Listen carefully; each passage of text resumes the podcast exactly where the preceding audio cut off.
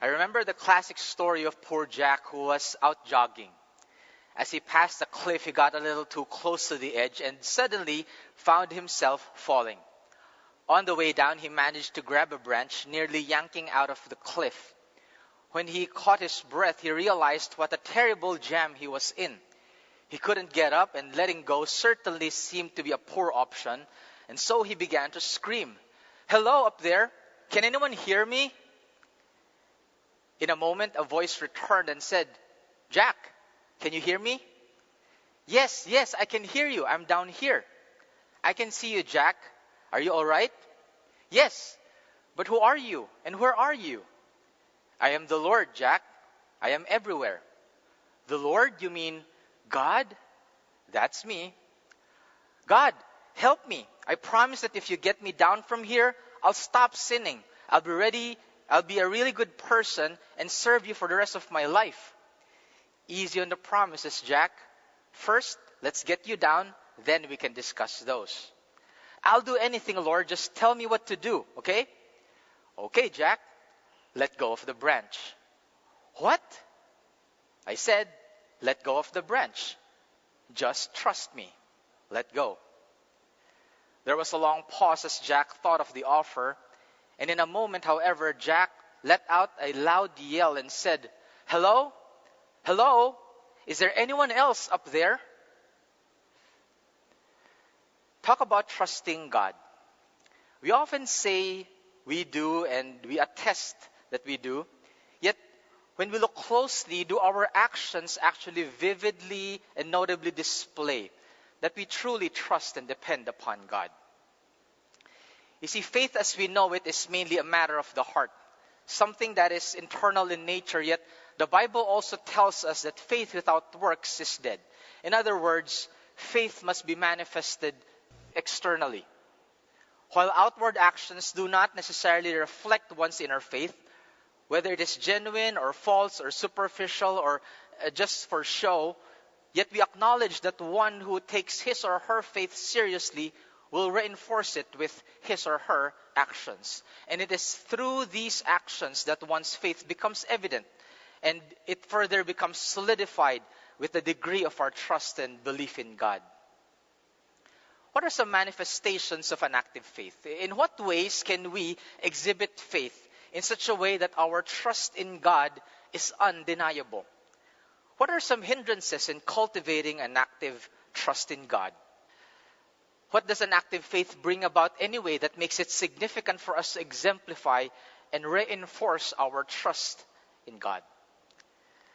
Let's see that as we look into our passage for our time together in Mark chapter 2, verses 1 to 12. Verse 1 to 2 begins this. And again he entered Capernaum after some days, and it was heard that he was in the house. Immediately, many gathered together so that there was no longer room to receive them, not even near the door. And he preached the word to them. By way of background and context, Jesus had just been from Galilee, where he preached and performed miracles. Hence, because of that ministry, he became known and people sought after him wherever he went.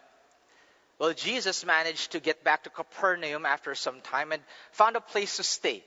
Many suppose this was Peter's house or could be somebody else's, but whatever the case, it is not his. Well, Jesus was trying to remain low key, but apparently people got the news, and so in no time we see that the house was packed. The doors were blocked, and was overflowing with people. Undoubtedly, people came that day wanting to see Jesus do more miracles and healings. But we see here there was no healing happening, nor any miracle work being performed at that moment. Jesus didn't want them to miss him out as some miracle worker or faith healer personality. Jesus was making sure that he remained focused on his purpose and his mission, and that is to instill faith and lead people back to God. And so Jesus' main agenda for the day to whoever shows up was simply to preach the word. He was keeping the main thing the main thing. See, when we seek to cultivate an active faith, to have a solid foundation in our trust in God, it is crucial that we keep to mind and to heart that the basis of that active faith must be on the Word of God. The basis of an active faith must be on the Word of God. You see, today many believers tend to lose focus and their emphasis on God's Word, often resorting to seek God outside of the Scriptures, some through experiences or certain practices, not realizing that such an approach to cultivating faith can be dangerous or even very unreliable, to say the least. Because no matter how sincere or devoted you are to what you believe in, if it's not rooted in the right foundation, if it's not anchored on the truth, it will surely end up with a faith that is not secured or even confused. You see, if you are to place your trust in something or someone, you want to make sure it is consistent, that it is stable, that it is reliable. You want it to be true all the time. Because you understand that it is for sure going to be a major make or break in how you make decisions, in your choices, and then in the direction that it will lead you to. It is interesting back in the 1980s of a television program wherein blind skiers were being trained to ski on a zigzag course, impossible as it may sound. What happens there is that they were paired with sighted skiers, and the blind skiers were taught to make right and left turns. Once they have mastered that, they were taken to a zigzag slope or a course where their sighted partners skied beside them, shouting left and right. And as they obeyed the commands, they were able to navigate the course. And the goal, of course, is to cross the finish line. But that crossing of the finish line depended solely on the sighted skier's word. It can either make them or break them if they will be completely trusted or they will end up in catastrophe. Isn't it a vivid picture of the Christian life? In this world, in reality, we are also are blinded in the course that we are to take.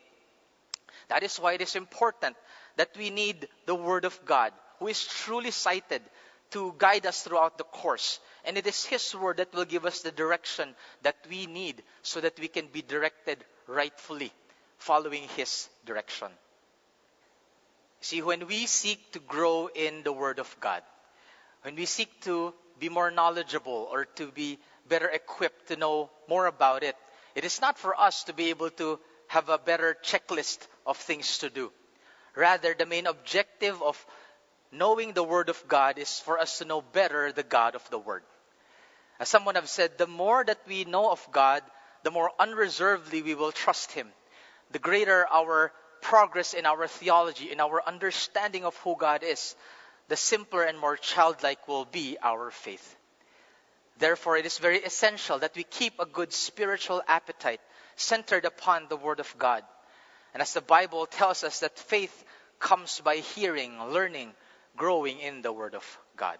Now, moving on with our narrative, Jesus was speaking and everybody intent in listening. This happened next, verses 3 to 5. Then they came to him bringing a paralytic who was carried by four men.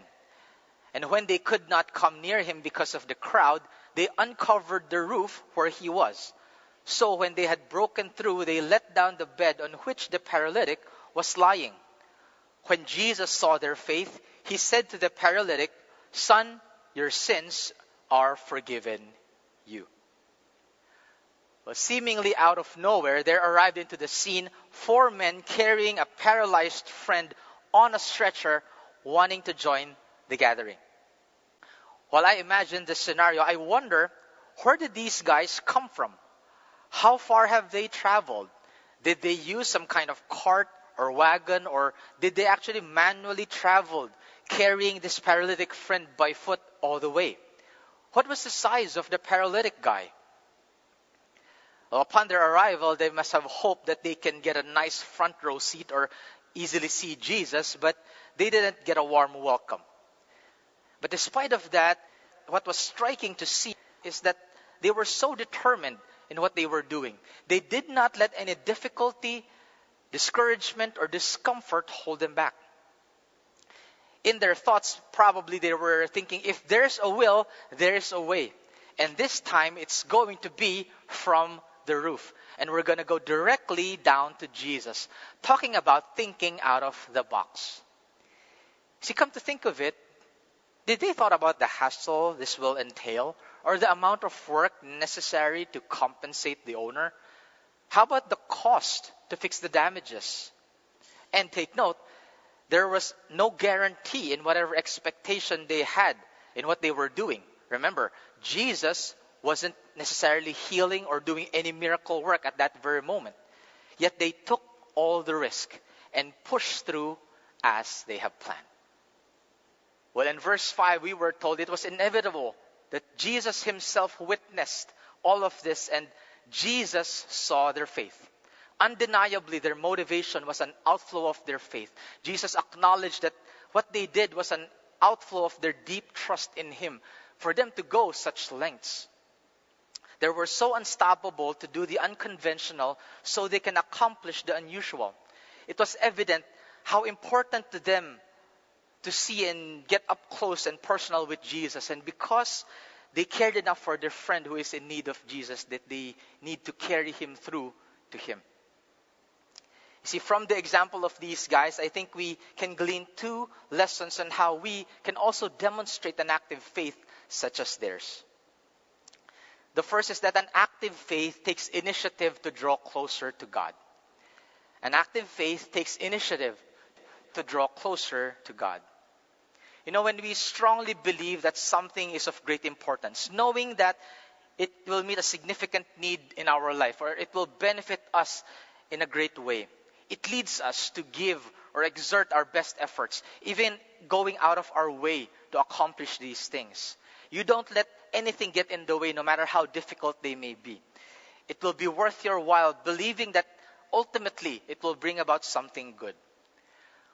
For instance, since your health is important, if you have a health condition, you know that a doctor or a hospital is the place to go to. Believing that they have the expertise, the capacity to treat you. You trust that they will be able to manage your situation. And having them involved will be beneficial. It will bring about good in you. And because of that, you would go to great lengths. You would make the effort to go there, to see them, regardless of traffic or the hassle of parking or even waiting in line, even incurring the cost that it will entail. Or another example could be pursuing your favorite sport or any passion. It is important to you, so you want to be better at it. And for you to improve, you realize you need to practice, to get experience, to learn from experts. Because you believe that these things will eventually produce the degree or the skill level you want to achieve. And so you would again go to great lengths. You would invest of your time, your energy, your resources, because you believe that it will be worth your while. That you see that eventually it will bring about benefits and it will be, bring about something good in you. And I think you see my point in that. See, the same is true in our Christian life, isn't it? We believe it is important to have a close and intimate walk with God, we believe that we need Him, that we want to trust Him fully. However, we know also the reality that there may be distractions, there may be hindrances that will interfere us. It could be our everyday grind, it could be our circumstances, it could be the habits that we need to improve. But the sad part is that many simply let the obstacles get in the way. Most people don't really put in the effort to overcome those struggles we aren't very intentional to get God involved in life's agendas. We simply move along and God simply comes alongside. When we make the effort to draw close to God and we keep a vibrant and growing relationship with Him, to know Him more, to seek His leading more intentionally, that is what demonstrates how much we sincerely trust Him. That is what reflects that we acknowledge our need of Him to really play a big part and be actively involved in all of our life. Because we understand that apart from Him, we cannot pursue life well. If you would be asked, how important is God to you? How much of your life do you involve God as you seriously acknowledge your need of Him? Do you truly trust God enough that you would do whatever it takes to also draw close to Him? Because you know that entrusting Him, whatever situation, will always be the best solution. Another way that we see active faith demonstrated from these guys is that it seeks to influence others to be led to Christ. An active faith seeks to influence others to be led to Christ. See, just like those four friends, it wasn't enough for them that they only knew Jesus. More than themselves, they see the need of their friend and they were convinced that they had to carry him, they had to lead him to meet Christ as well.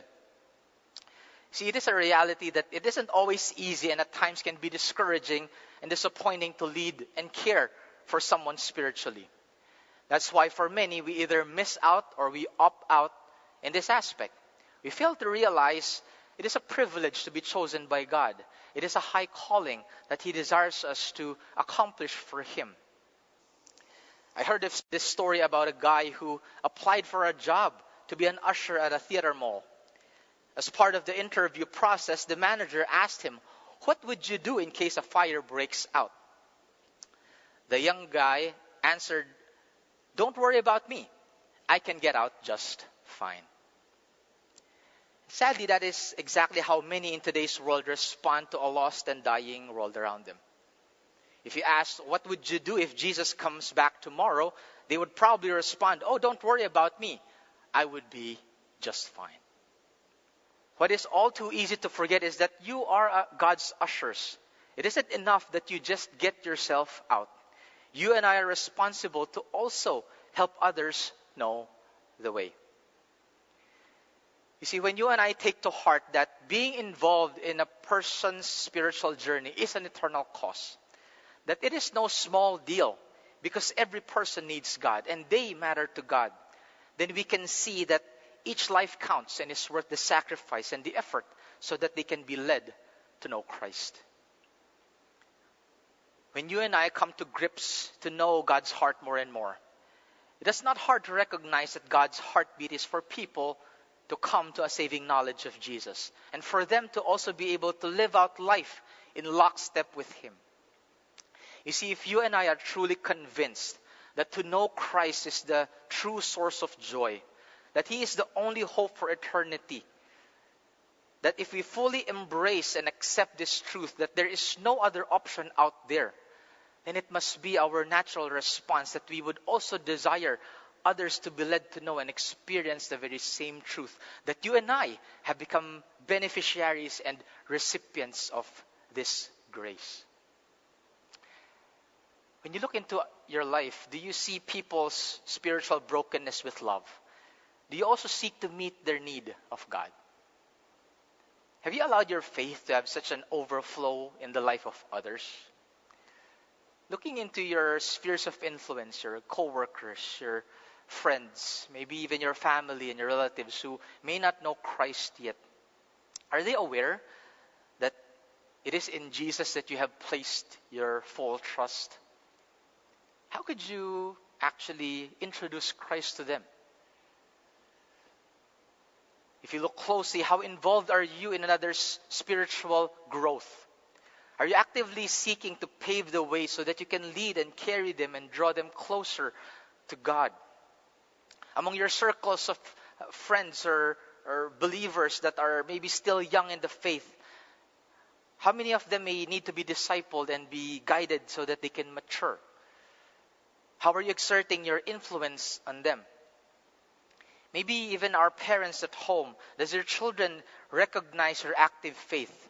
That they can vividly see an example of what it means to live a life of trusting God. Not just a mere lip service and to get by a Sunday agenda. Before moving on at this point, it seems obvious that the hope was to see the paralytic walk. But here, what we see happening is Jesus granting him forgiveness. Well, on a side note here, illnesses are present all around us because we live in a sinful and broken world. Yet not all illnesses are always associated or related or due to some sin in one's life.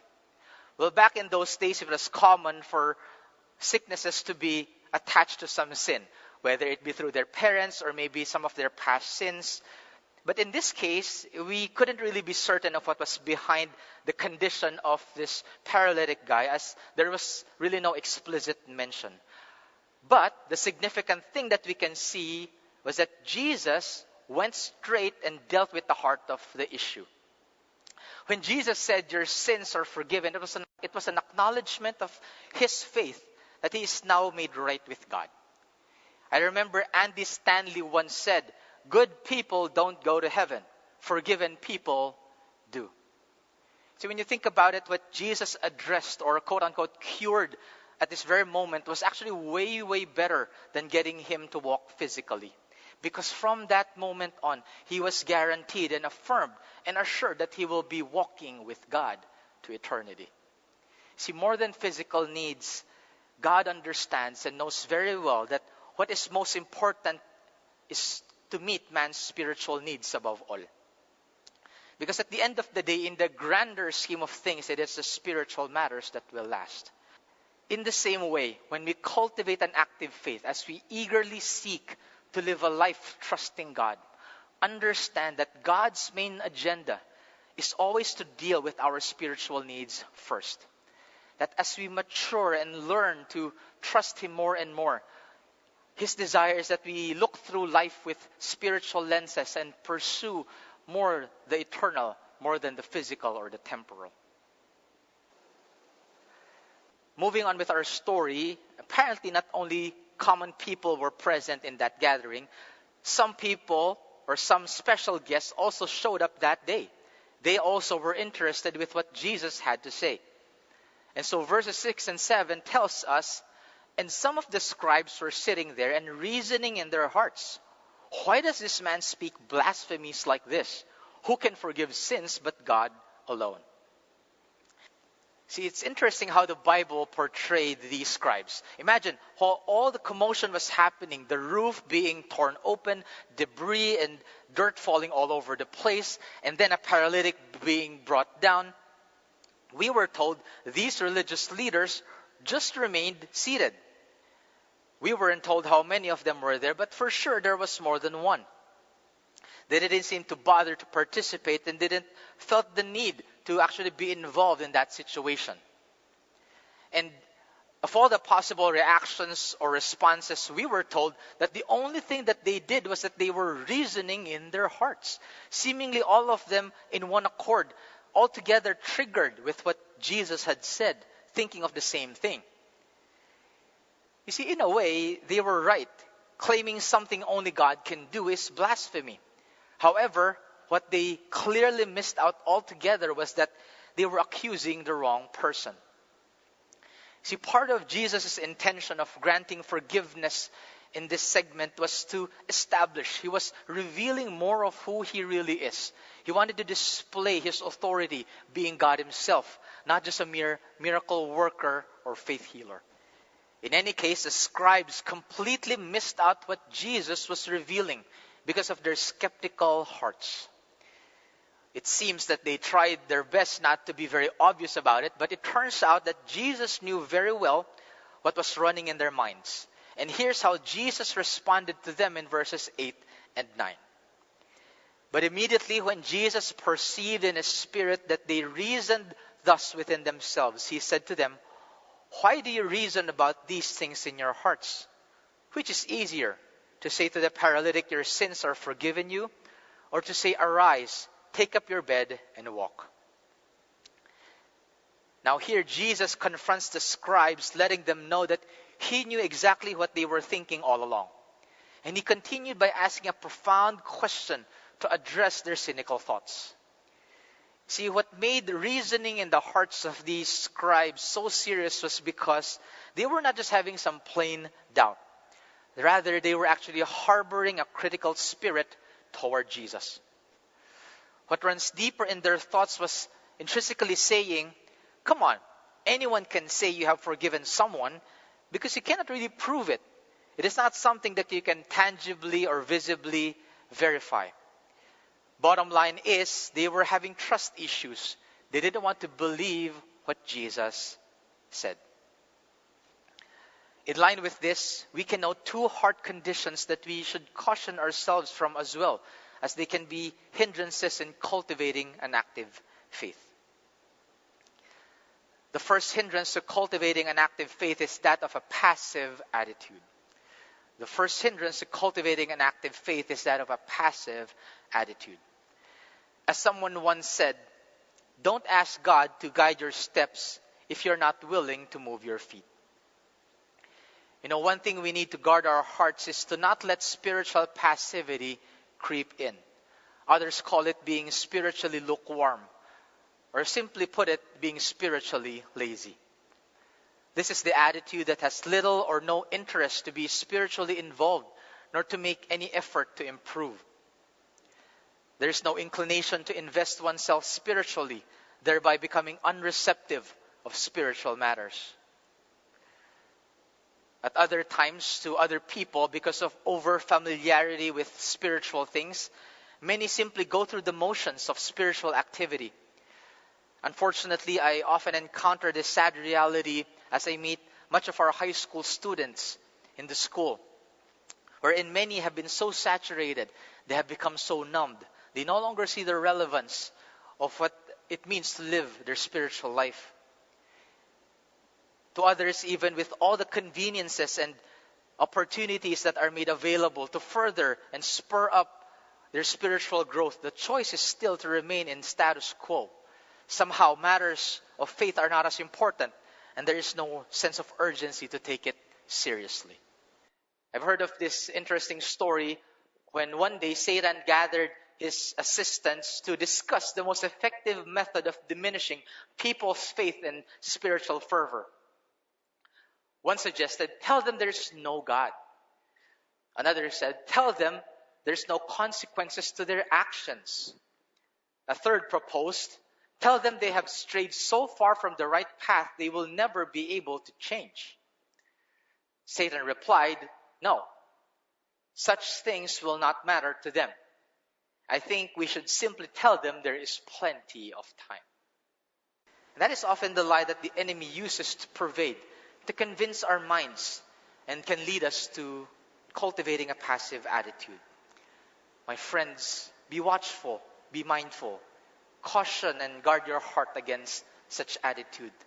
Let it not creep in, otherwise, it strays you away from spiritual things. The second thing, or the next hindrance to cultivating an active faith, is having a critical spirit. The second hindrance to cultivating an active faith is having a critical spirit. We saw how the scribes were very negative and their presence brought about a very off putting motive because of their hardened hearts.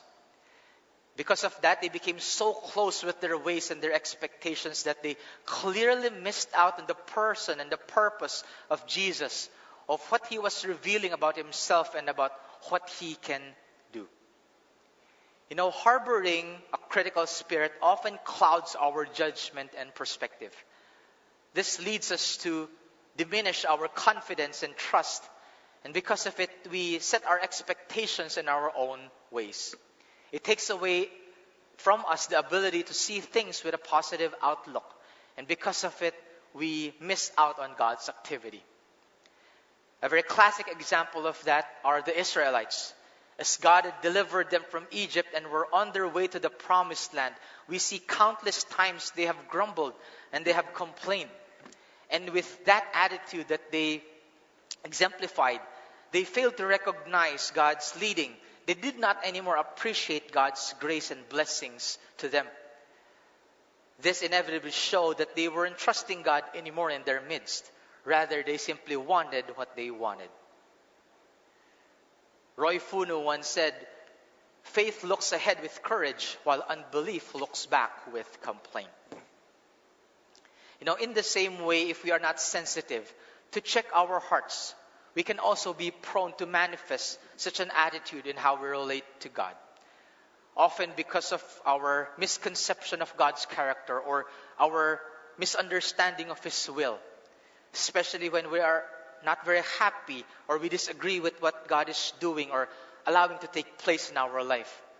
Often because we are not very happy or what is happening is far from our expectation or different from what we think he should be doing. There was a man who was caught in a flood sitting on the roof of his house and praying and trusting the Lord. After a while, a rowing boat came by and its owner offered him a lift. The man said, No thanks, I am trusting God.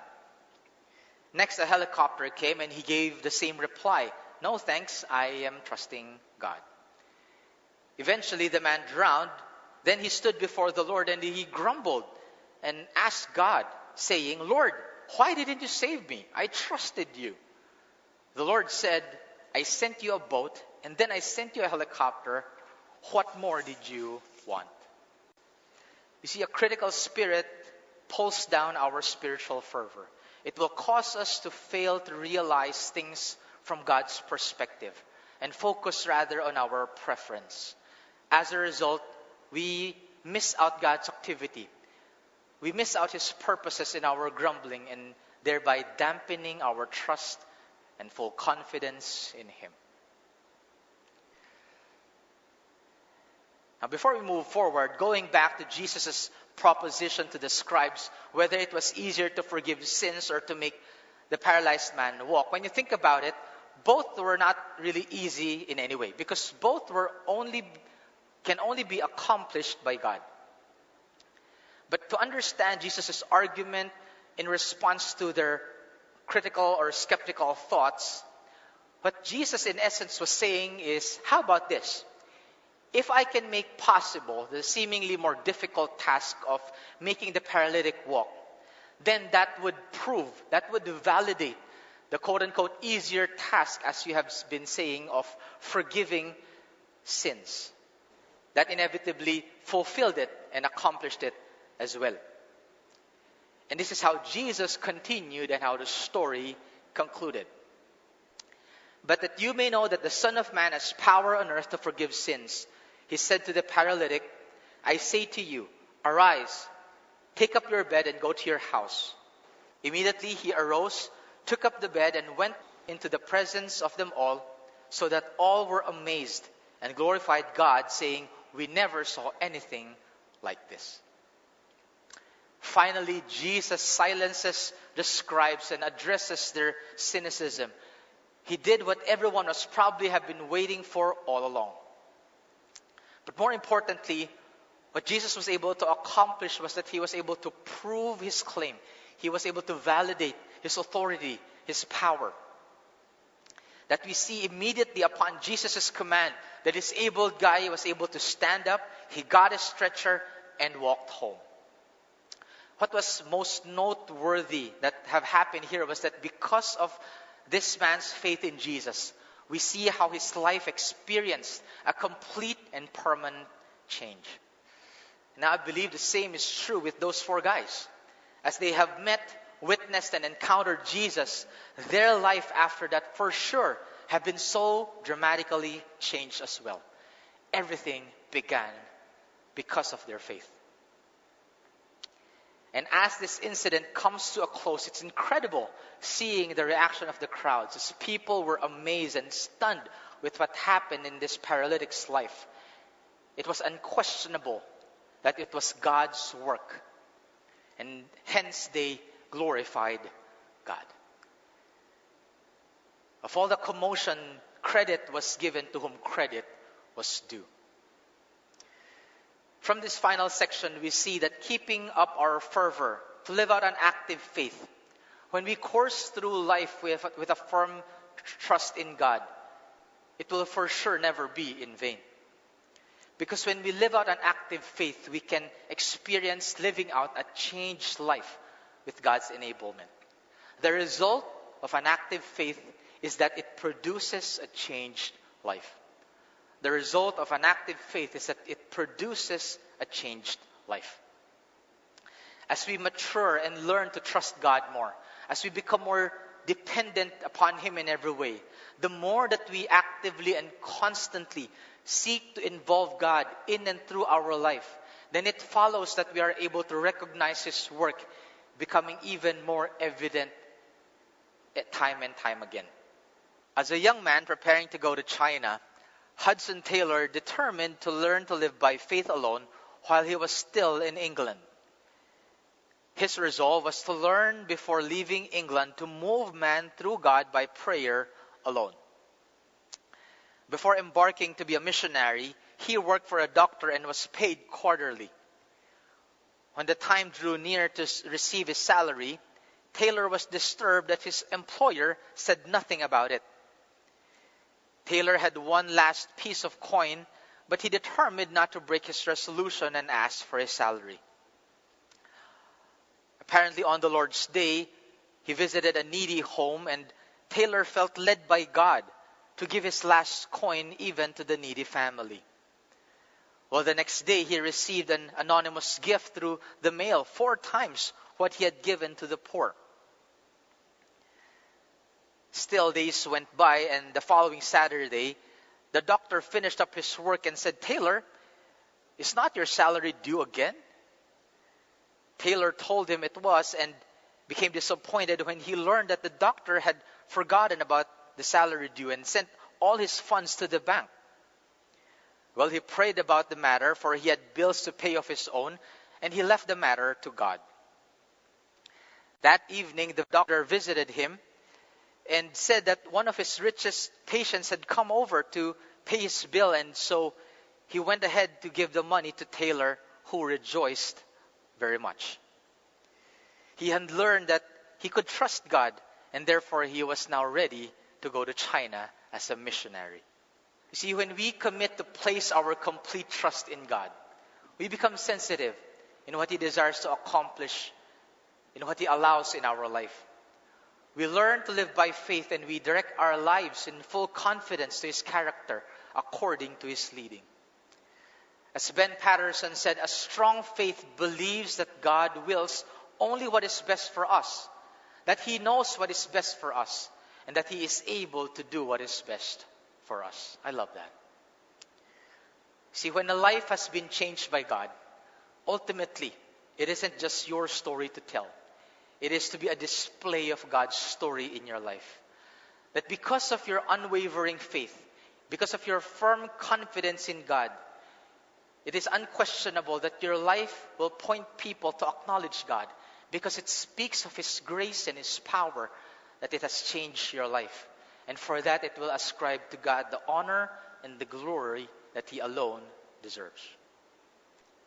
How about you? How is your faith impacting other people? Does it draw them towards or away from God? Do they glorify or grumble to God when they see and know of your life? Is our life being changed day by day in such a way that transformation is so visibly evident because of our faith in God and then our actions speak so loudly of that trust and obedience to Him. Brothers and sisters, in the Christian life, our faith is the very vehicle that moves us and allows us to mature, to thrive, to recognize more in our spiritual journey. As faith sees the invisible, believes the incredible, and receives the impossible. My friends, let God's word be the main source that will fuel and direct your faith walk with God. Grow and nurture your trust in Him on the basis of knowing more of His character and His will. Because more than what we believe, it is who we believe that will make the difference in our faith walk. My friends, seek to keep an active faith. Do whatever it takes to seek God. Involve Him in all of your life because it is a demonstration that we acknowledge our dire need of Him. And it is in trusting Him that we are anchoring our life. Take to heart that your active faith can also be well expressed when we do not keep it just to ourselves. Seek to lead others to Christ because you realize that ultimately it is Jesus that can meet our greatest and eternal need. My friends, constantly keep your heart in check from the lies of the enemy because it seeks to let your faith go into status quo, convincing that you building your confidence in God isn't that great of a significance and you can live life apart from Him. Brothers and sisters, having placed one's faith and trust in Jesus, we who have been saved by grace through faith, being the very recipients of his gift of forgiveness and salvation that has made us right with God. My prayer is that may the beauty and the depth of this truth never grow old nor cold in you, and may its significance be kept anew each and every day. If you and I can trust God for eternity, how much more in our life here on earth that we will be guided by Him and knowing that living life with Him is the best life that we can live in preparation of that eternity that we look forward to. And may it be that as you and I continue to know Him, to trust His heart, those around us would witness and be amazed as well with such faith that changes us day by day and leads them to the glory and honor of God as well. Now, faith is the substance of things hoped for, the evidence of things not seen. For we walk by faith, not by sight. And without faith, it is impossible to please God. Therefore, the just shall live by faith. Shall we pray? Our gracious and loving Heavenly Father, we thank you to you, O Jesus, the author and the finisher of our faith. Thank you, O God, that you have allowed us to live this life not with a blinded faith, but one that is firm, one that is true, one that is good. I pray, O Father, that as we course through life, we will seek you more and more through your word, that as we know you more, we grow and nurture that trust even more.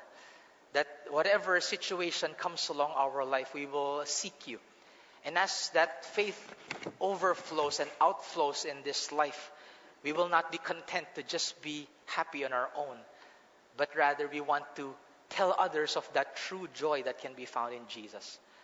Guard our hearts, O God, from any attacks or any potential tendencies that can stray us and hinder us from building up better our trust in you, to live a life of faith in you. Because we know, O Lord, that apart from you, this life can never be lived in the best that it can be. And I pray, O oh Father, that as we live life more faithfully to you, you, O oh God, would enable us to see you more, to be changed, to be faithful even more, and in the end, bring glory and honor to you alone. We thank you, O God, for your word, and may you, O God, be increased and your name be glorified above all. These things we pray in Christ's name. Amen.